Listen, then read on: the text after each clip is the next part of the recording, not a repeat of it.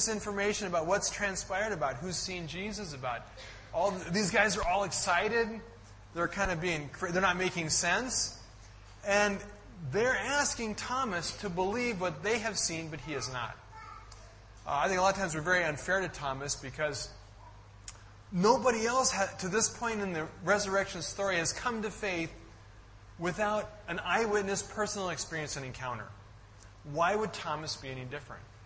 And uh, I don't know what happened to this guy. And, you know, it's kind of a cruel irony that all of the disciples are there except for Thomas. Uh, we don't know who else was there besides uh, the disciples, but Thomas missed the boat here. And you wonder, was he like shopping? Was he depressed and just out on his own? Uh, was his skeptical thoughts uh, keeping him separated from the group? We don't know. It doesn't say. But it's really sad for this guy, all right? And I think if, if I was in this story, this would be me, because I'm this guy. I'm the guy who misses everything, right? I'm the guy with the worst luck. I don't play the lottery, not because I believe it's a sin. It's just I know I would always lose. I don't gamble. I did gamble once. I lost. And I've been convinced that it's just, you know, my luck.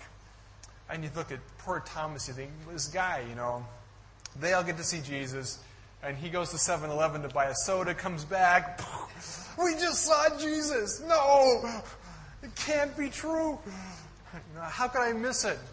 And what's even more kind of striking about this thing is to know that it's like, was Jesus waiting for him to leave the room? You know, was, was God up there going, okay, oh, Thomas hasn't left yet. Oh, now he's left. Okay, quick, before he comes back. Right?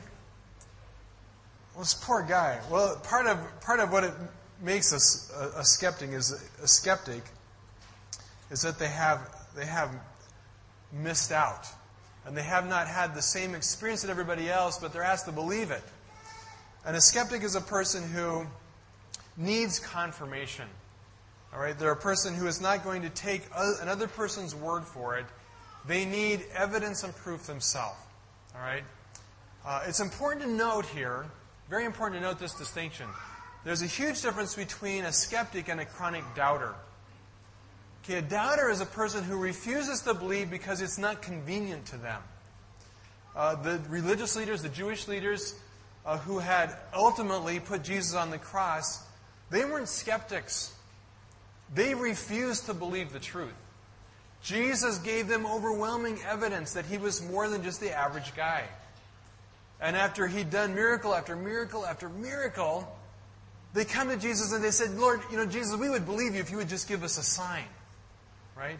Well, he'd given them tons of signs. Finally, he gives them the sign of raising Lazarus from the dead. Uh, it says that after he did that, they determined to kill him. Not because they didn't believe the miracle, but because they believed the miracle. Okay?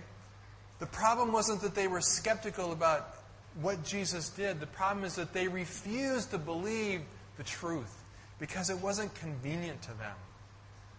Uh, the reality is, a lot of people in the world call themselves skeptics.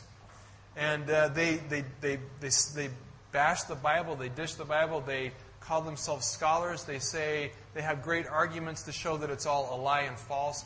But they're not really skeptics. They are people for whom the truth is not convenient. And the bottom line is if you want to sin, the truth really is not convenient, right? Okay, the guy that wants to have sex with his girlfriend before marriage, he doesn't want this concept that there's a God who's telling him you can't do that, right? And so he's got a choice to make. I'm going to ex- accept my own version of truth that's convenient for me. I want to sin, and this whole concept of God makes me sin and feel guilty. So I'll just pretend God doesn't exist, and that way I can sin and not feel guilty. Okay, that's a chronic doubter. That is not a skeptic. Uh, Thomas was not a chronic doubter. He was a guy who was seriously seeking truth. He just needed to be seriously convinced. All right? Uh, next point. He is serious about truth.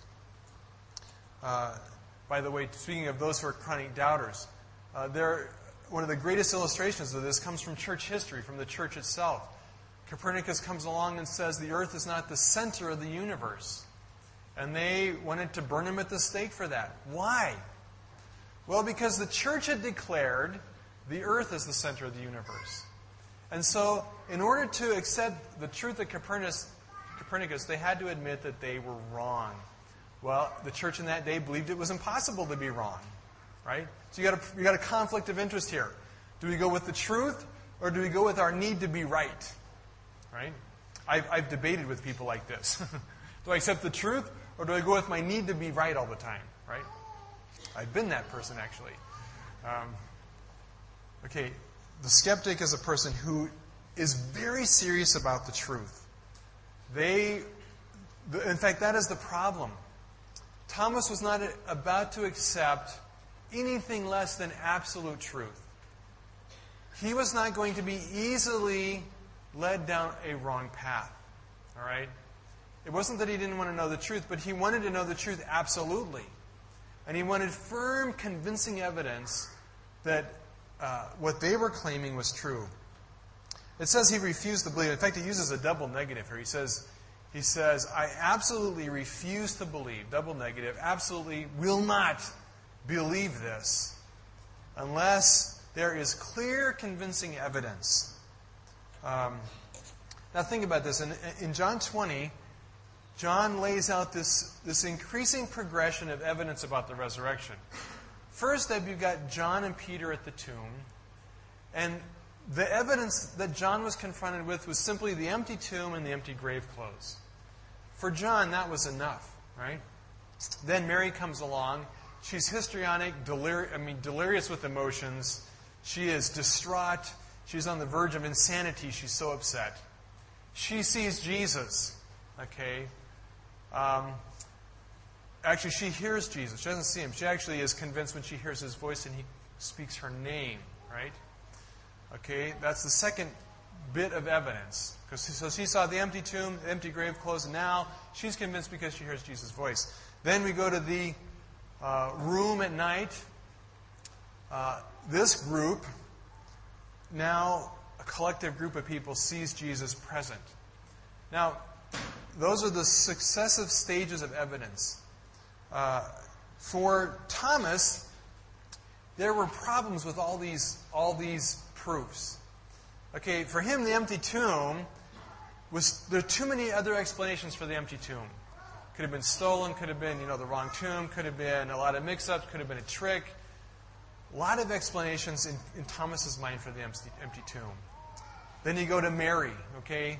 Mary, distraught, overwhelmed with emotion, histrionic. Um, the, the reality is, and it's actually a, a modern verified fact, that a lot of people in the midst of deep grief have encounters with the, those who have died. It happens actually quite often, enough so that a lot of psychologists have written, written a lot about the phenomenon.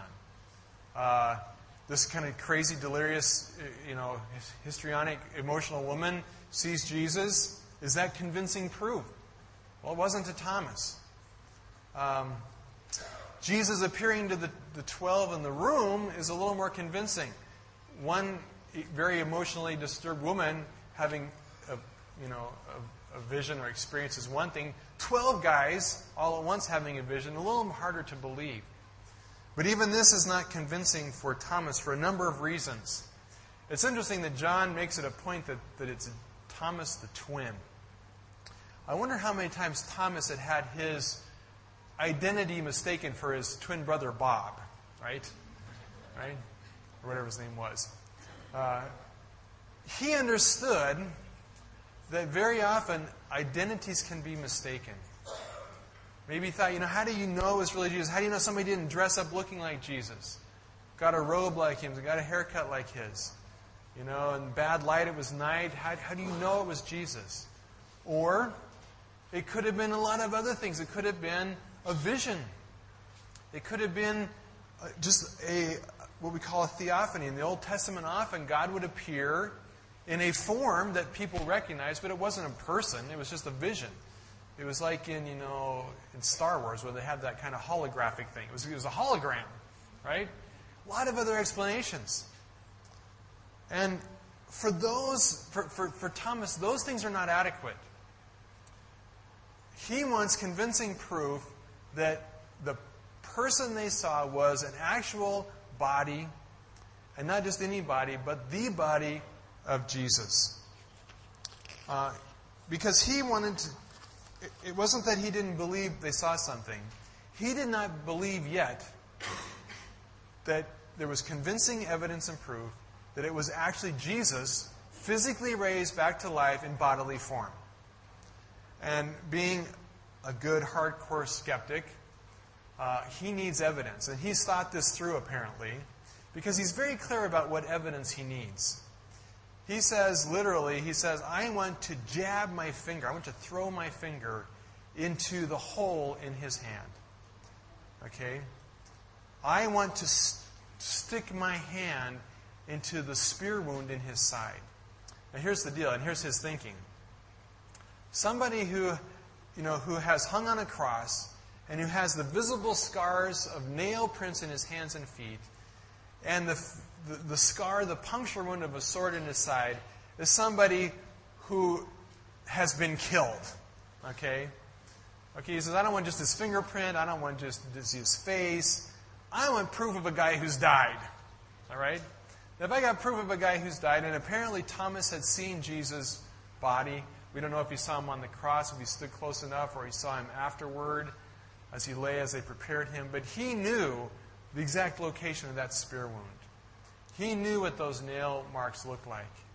He said, if I can see those, if I can touch those, it's not just makeup, it's not just stage makeup, not a trick. If I can put my finger in it, that will be convincing evidence for me that it really was the very same body that hung on the cross and died, come back to life, the, the very same Jesus. Okay? Thomas wants to believe, but he wants convincing proof that it's not a joke, it's not a trick, it's not God doing, you know, smoke and mirrors, holograms, that it is, in fact, the resurrected Jesus. Now, um, in, in Thomas's mind, this would have been foolproof evidence. And I would, I would agree. Really, the only evidence that would be more foolproof than what Thomas asked for would be DNA evidence, right? Which in that time, in that day and age, was not possible. And I'm not sure it would have been reliable. I'm not sure that our DNA will match post resurrection, okay? That raises some interesting questions only Bill Clark could probably plummet, right? Being the scientist that he is. Uh, this was hands on physical proof. Now, as I said, a lot of people kind of criticize Thomas. We look down on him, we uh, pick on him. I would like to argue that he really is the hero of the story and that he is a great gift from God. Because he was not going to be easily convinced. And I really believe that God, in his timing and in his goodness, God was very careful to reveal things step by step so that Thomas was not there. It was no accident that the most skeptical guy in the whole crowd, one who had been proven before to be a bit of a pessimist, and uh, you know had this kind of nature and temperament, that God made a point to reveal Himself when He wasn't there. It was no accident. It was God's divine and sovereign purpose, because the role of the skeptic is very important. Let me ask you this question if it wasn't for Thomas, would you believe the resurrection? If the only evidence we had was just the empty tomb and empty grave clothes, would that be enough to convince you that it's true? If you only had the testimony of Mary, would that be enough to convince you that it's true? If you only had the witness of the 12 disciples in the upper room who saw perhaps a vision or a spirit, would that be enough to convince you? Well, for most of us, it probably would. But there are some of you out there who are skeptics, right? Some of you who need more than that. All right? That's okay. It is legitimate to need more than that. It is okay to ask God for convincing, hardcore proof. And so God has given us the gift of Thomas, the guy who was on the scene, who is for us our hero because he's like the major super all out detective in this story. He is our Sherlock Holmes. Everybody know who Sherlock Holmes is? If you don't know who Sherlock Holmes is, raise your hand. Okay, some of you who are like 20 and under, you're going, Sherlock what? It's like a leprechaun or something? Well, I don't know. I can't come up with some other modern, like, super detectives? And I came up with, like, Matlock and Perry Mason. I'm going, I'm an old guy. Holy cow. Uh, who's like a modern, new, like, you know, detective? I don't know. Monk. Monk. It's a monk. Okay. It's been too long since I've watched TV. I've lived in Thailand for too long. He is our monk, our, our guy, our detective. All right? Who is not going to just take the face value of things, who's going to dig deeper until he's convinced of the truth. Okay, praise God for Thomas. Uh, to the degree he is convinced is the degree we can be confident it's true. The other guys may have been pushovers.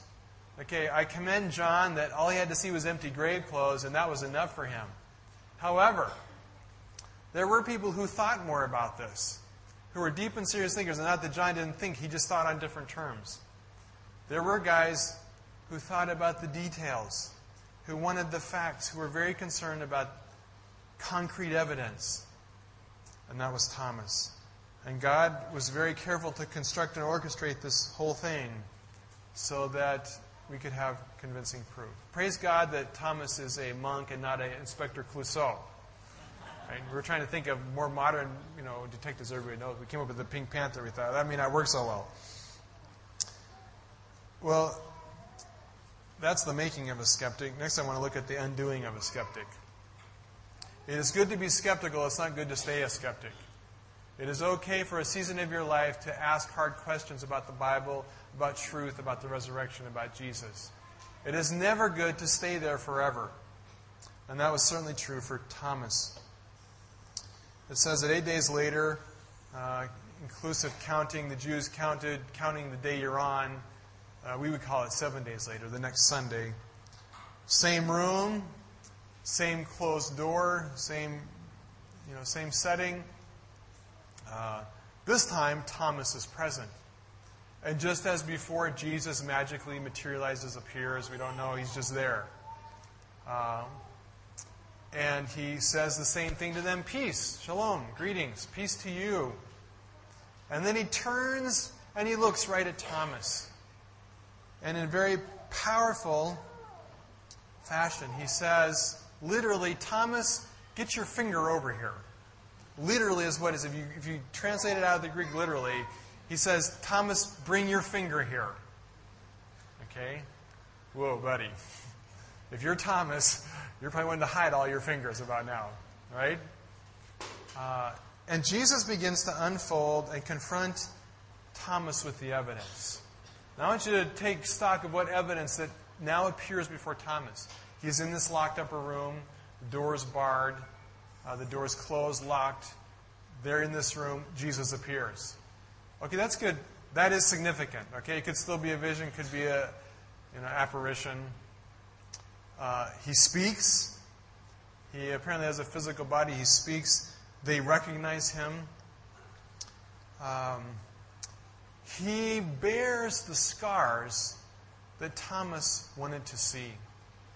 And, we don't know how Jesus did this. Uh, one commentator, interestingly, says that Jesus appeared naked. Otherwise, how could he see the wound in his side? I don't know that I would go that far. Uh, that's probably not really implied in the text. But certainly, he made accessible the scars in his hand. He says, Come, touch, come look, come examine the evidence. He says, Look at the wound in my side. Whatever he was wearing, it was enough that he could examine physically the scar from the wound in his side. Uh, he gives to, to Thomas exactly what he demanded hardcore physical evidence that the marks and scars on his body matched exactly the marks and scars on his body as it hung on the cross. But there's one more piece of evidence that uh, he doesn't mention, but certainly is implied. And that is that Jesus knew exactly everything Peter had said. Now, Jesus doesn't say, by the way, you know, in case you missed this, you know, I'm telling you everything you said. I don't think Thomas needed to be reminded of that. It was quite clear and evident to him that Jesus had heard everything he said and thought. That Jesus knew that Jesus was there. That Jesus had been with Thomas this whole time. And Jesus knew everything he spoke, everything he thought, everything he did. I don't know what was most convincing for Thomas. It doesn't say what Thomas did. In fact, it doesn't record him doing anything. We don't know that he actually went and touched the scars. He may have, he may not. I have a very strong feeling that what was most convincing for Thomas was not the physical evidence that he saw in Jesus' hands and side. For me, having a guy stand before me who told me everything I said would be convincing enough. That would be pretty powerful. To know that in a closed room, in a closed conversation that I had been with these guys, all of a sudden this guy shows up who knows exactly what I said, who knows what I was thinking. That would be scary. that would be convincing. Well, the, combined effect certainly is convincing for Thomas. Um, but Jesus does not stop there. He says, Thomas, you have been unbelieving. Now become a believing one. Uh, the verb tense that's used there is an imperative, it's a command. He says, Enough of this, enough of this. You know, you've, you've served your role as a skeptic. It's okay that you've done that. But you can't keep going on as a skeptic. Believe. And I believe it's not as much a rebuke or even a command as it is an invitation. Speaking faith into Thomas. Uh, he challenges him to believe. And in fact, um, we really get a picture here of the source of faith. Why did Thomas believe? Well, certainly, presented with that kind of convincing evidence, it would be hard not to believe. If your goal was to be a skeptic and not a doubter. Now, of course, there are those that, even given that kind of evidence, they're so committed to their own truth, they don't want to know the facts. But that wasn't the case for Thomas. And he's confronted with these facts. But is that why he believed? Well, I don't know for sure. But uh, I would argue, I would suggest that the source of Thomas's faith ultimately was not just the evidence, but was actually Jesus himself. In fact, as you look through Scripture, and especially look through John, uh, in John 12:32, Jesus said, "When I am lifted up from the earth, I will draw everyone to myself. Jesus made this promise. For all those that the Father has given me, after I have been lifted up, after I've died on the cross and been rose again, I will draw those to me. It is my job and responsibility to bring them, to convince them. It is the job of the Holy Spirit, the work of Jesus, to give and instill in us faith. Hebrews 12 puts it this way that we are to look to Jesus, who is the originator and perfecter of our faith. Ultimately, where does faith come from? Well, it is ultimately a work of God in our heart. And if you are a skeptic, if you're a person here this morning and you are honestly searching, God will answer you. He will meet you and He will speak the truth to you. He will develop faith in you if you are genuinely seeking Him. If you're going through a difficult time and you have serious doubts about things, it is okay to have those doubts. And know that it's not your job to bolster your faith. It's your job to be honest about your questions. It's God's place to bolster faith.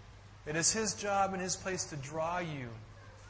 As you ask questions, it is His job to give answers, to draw conclusions in your heart and mind so that you come to know the truth.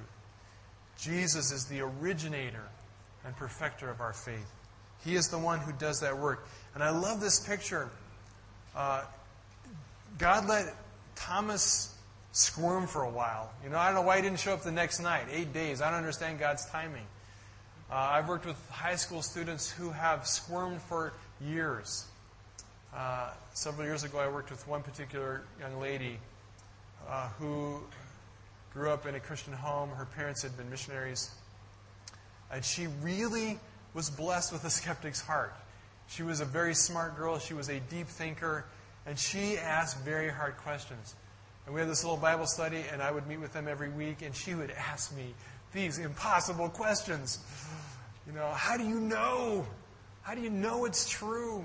And we would go through all these arguments, and she was genuinely seeking truth. Uh, after she graduated, she went back to her home country, and about two years later, she emailed me and she said, I want you to know that I'm involved in a good church. I still have a ton of questions, and I don't have good answers always. But I know Jesus. And He has showed Himself to me.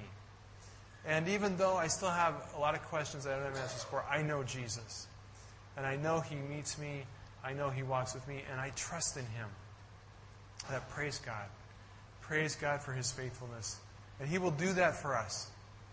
And that's why I would really encourage parents don't, uh, we'll put it this way, allow your kids to ask those questions. Give them freedom and space and room to wrestle. One of the greatest things we can do is not allow that and assume that we are going to impose faith on them by not letting them ask hard questions. It doesn't work that way. God is the one who will build and grow faith. And we got to trust our kids to God's care. Okay? I know this sounds kind of crazy, but where you can't convict your kids, God might be able to do it better. Okay? It's hard to believe because I know God can't possibly be as smart as we are. But where we cannot get through, He can, and He will for those who seek Him, for those who are honestly searching. So we can trust our kids to God. We can trust our own doubts to God and let Him speak His truth into our life. He was not going to let Thomas go. He let him squirm for a while, but he was not going to let Thomas drift away. In uh, John 17, 6 and 12, where Jesus prays, he says, God, I revealed you to those you gave me. I have guarded them so that not one was lost. Jesus was not worried that Thomas was going to go too far. He knew he could guard his faith and that he could bring him back. And he did. And we know that he did because of Thomas's um, response. One last thought, though, about Thomas before we go to his response is the, the notion that we are being watched. As, as Thomas responded and the light, light dawned on him, we really find him in a very similar place that Mary was. Remember Mary when she was at the tomb, peering in the tomb and crying and weeping, and the angels had no impact on her at all. And she turns around to find that Jesus has been there the whole time, watching over her. And he, she still doesn't recognize him, but he speaks to her and she comes to know him. And she realizes he was there all along. I think the same thing was true for Thomas when he realizes that Jesus had been there a week ago and in the whole time in between. Jesus saw and was there and was present with Thomas every moment. And I think that light dawned on him. Wow. He knows. And he knows your every thought. He knows everything you say, which ought to be a bit intimidating. Okay? He knows everything you look at. He knows every thought. He knows every place you go. He knows everything you say. So when you tell these great stories about how wonderful you are, and you happen to leave out some of the more significant details that make you look not so good, Jesus knows those details, right? He knows everything. He is continually with us. Uh, great reminder from this story. He is the one whose presence is abiding with us always. Whether we know it or not, whether we acknowledge it or not, He is with us. Finally, let's look at the faith of the skeptic. Uh, he who believes last should be believed first. That's my first point. Okay, think about that. Uh, if you can believe anybody, believe the converted skeptic. Okay? This guy was a tough cookie to convince. But once he's convinced, he ought to be the first testimony you believe, right? Because Thomas believes, you and I can believe. That's the point. And that's why he really is the hero of this story. He wasn't just a little convinced. He didn't say, okay, well, I think I'm getting a clue here. He doesn't say, well, okay, so you rose again. I get that part. That's not what he says. What does, what does he say? He says, My Lord and my God. Thomas makes the most profound, incredible statement about Jesus in the whole Gospel of John. He takes it to an extreme. Okay, in the whole book of John, amazingly, neither John nor Jesus have put those two things together that directly. It's implied through the whole book, but it's never been stated that that directly since the since verse one actually. Okay, but John hits the punchline of the book right here, and Thomas gets to be the hero who delivers the punchline of the story. He doesn't have just faith, a little faith that this might be the Messiah. He has faith that this is God, Almighty in human flesh. And he acknowledges that with a faith far beyond anything any other of the disciples have, have proclaimed so far. Not only is his faith uh, deeper, but uh, he, he who struggles most, Thomas, uh, uncovers the greatest truth. He really makes the greatest declaration about who Jesus is. There's a lot of quote, quote skeptics, critics really, who are trying who try to unravel the Bible. Those who are chronic doubters who refuse its truth because they don't like it. It's not convenient for them. And a lot of those have made this argument about most of the New Testament. They argue that the New Testament was not written in the first century as conservative evangelical scholars would believe. They argue that it was written after Constantine, 300 400 AD, by a church that needed Jesus to be God, and they rewrote basically the New Testament, claiming things for Jesus that he never claimed for himself, right? Well, the Gospel of John speaks very much against that. Uh, the Gospel of John makes it very clear that Jesus knew he was God and that the disciples from the very beginning understood that. Well, not from the beginning, but from the resurrection. Okay, from Pentecost on, they understood this principle. And, uh, and here's Thomas, the great doubter, the great skeptic, making this great proclamation.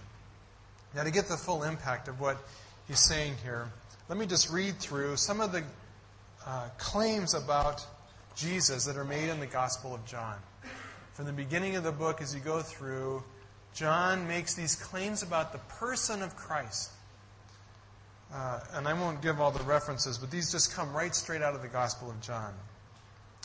John proclaims that Jesus is the active agent of God in creating the universe, that he is the Word of God that became flesh, that he is the sin bearing Lamb of God, that he is the Messiah that he is the Son of God, that he is the King of Israel. He is the new temple, a teacher sent from God, the proof of God's love for the world. He is the Savior of the world. He is one equal with God. He has the authority to judge all people. He is the agent of God in judging. He is the fulfillment of Scripture. He is the great expected prophet. He is the great I am. He is the Son of Man. He is the living water. He is the glorified one. He is the bread of life, the good shepherd, the one who sustains us. The, he is the way, the truth, and the life. He is the crucified King, the risen Lord. And finally, He is Lord and He is God. He is God. Just imagine what this uh, realization must have meant for Thomas. You know, all along for three years, the disciples had walked and lived and moved and breathed with Jesus. And as things unfolded, it became very clear that this wasn't just an average teacher, wasn't just a good teacher, that there was something very unique and special about Jesus. And they began to think this is like a Moses. This is like a King David kind of person. This is like an Elijah kind of person. But all of a sudden now, this is a whole new category. Okay, this is a category light years beyond just Elijah, Moses, and David, right? Now, Thomas realizes the creator God of the universe, who made everything, has been hanging out with me for the last three years. Boy, do I feel stupid, okay? Or small, or in shock. To know that the God of creation, infinite, unending, eternal, has stepped into flesh and blood, has taken on the clothes of human beings, and has walked on this earth and hung out with me for three years, and has put up with my nonsense and silliness and lack of faith. I'm standing here talking to the God of the universe. Wow. It's no wonder you don't see Thomas saying anything else. This is God. This Jesus is none other than the God of the universe. John really concludes the book here. Chapter 21 is very much an epilogue. This really is the grand climax of the story. This Jesus that you worship and serve and love and know is none other than God. And not just any God, but He is a God with nail scars on His hands. A God who did not sit in the realm of heaven and rule His world from outside. He has come into the world. He has come to be with us. He has suffered and died and bears the horrible scars of the worst abuse and hate ever by those who created him so that he could be with us, so that he could be God with us. And Thomas, of all people, comes to that conclusion and declares that truth. And it really is the grand climax of the book. And it ends this way. It says, Jesus said, You believe because you have seen me. It's not a criticism, it's not a condemnation, it's a fact. You are a, you are a great skeptic, Thomas, and you have come to truth because of hard evidence. And you've seen. But blessed are those who believe me without seeing. Because the reality is, uh, nobody else is going to get this kind of proof. Okay, you, Thomas, have got to stand for all those other Thomases out there who need this kind of evidence. Okay, you're their guy. Okay, they're going to wear your name on their t shirt. I'm a Thomas fan, right? Because, he says, and, and, actually, it's not in most translations, but at verse 30, there's, a, there's actually a conjunction there that could be translated therefore. Therefore, in addition to all, all these miracles that, that the disciples saw, I, John, have picked these few so that you would believe. In other words, you could put it like this believing really is everything. You can be a skeptic, but you can't stay a skeptic. You need to believe. And the bottom line is uh, seeing is believing. Uh, seeing is believing. The sad thing is, most of us don't get to see. So for us, the best alternative is reading. for us, reading is believing. All right? And thank, thank God for guys like Thomas who who made a good story, who made convincing proof for us.